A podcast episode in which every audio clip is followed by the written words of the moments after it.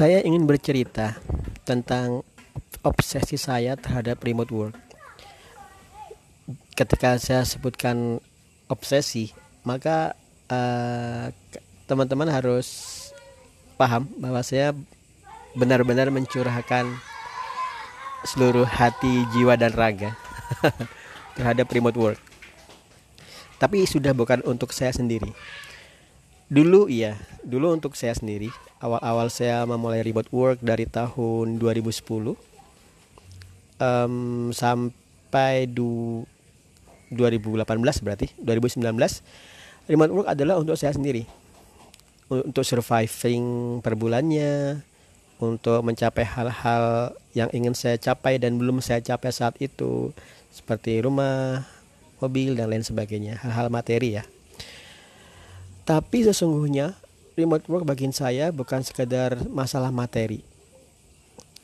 Ini tidak menafikan bahwasanya materi itu penting, bahwasanya materi itu hal yang bukan hal yang utama, tapi banyak hal-hal utama yang bisa didapat kadang-kadang hanya dengan materi.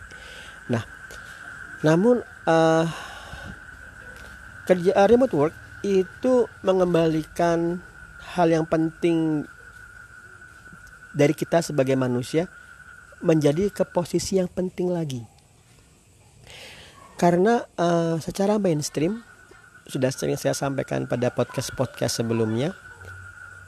Secara mainstream manusia itu bisa mudah mengabaikan keluarga, bahkan dirinya sendiri untuk sesuatu yang sebenarnya bisa digapai dengan tanpa perlu mengabaikan keluarga. Saya membandingkan antara 9 to 5 dan remote work. Karena sudah sedemikian mainstream, uh, seakan-akan lazim aja kamu berangkat jam 5 pagi, pulang jam 9 malam. 5 hari dalam seminggu. Kamu merasa itu lazim-lazim saja. Padahal kalau kamu pikir lagi yang kamu kerjakan adalah sesuatu yang bisa kamu kerjakan di rumah dengan adanya teknologi internet. Karena itu kita benar-benar bersyukur dengan adanya teknologi internet. Nah, itu sudah saya rasakan, saya sudah mengalami manfaatnya dan kemudian uh, kontribusi.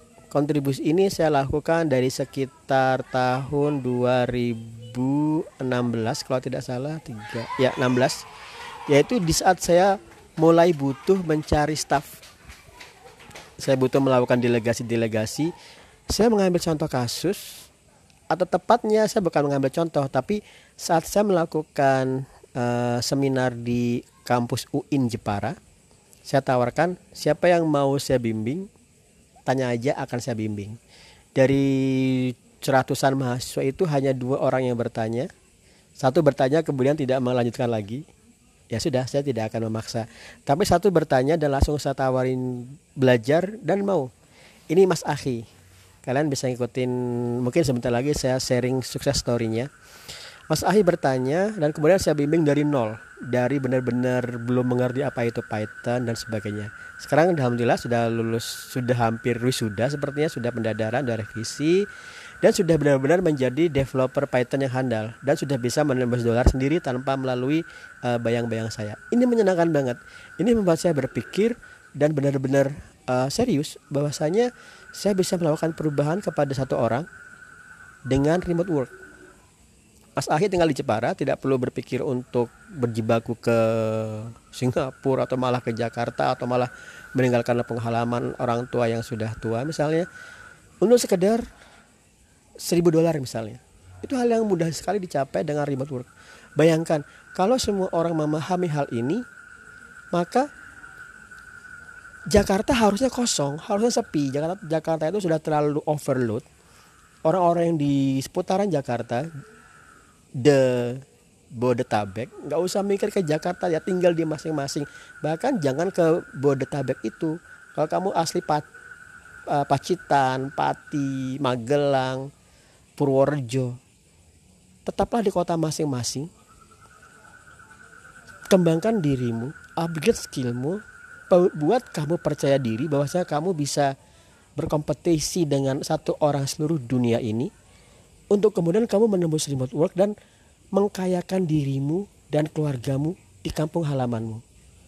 Kalau kamu sudah seperti ini, ada yang disebut dengan trickle down effect, yaitu efek uh, tetesan ke bawah kalau kamu sudah punya seperti ini kamu pasti secara alami akan berusaha berkontribusi kepada kampungmu kamu yang ada di um, Manado misalnya di Papua kamu kontribusi kepada kampung halamanmu ajarkan anak-anak kecil coding karena coding itu fondasi dari kebudayaan digital kita di era ini. Ajarkan mereka coding, ajarkan mereka berubah dari konsumen menjadi produsen.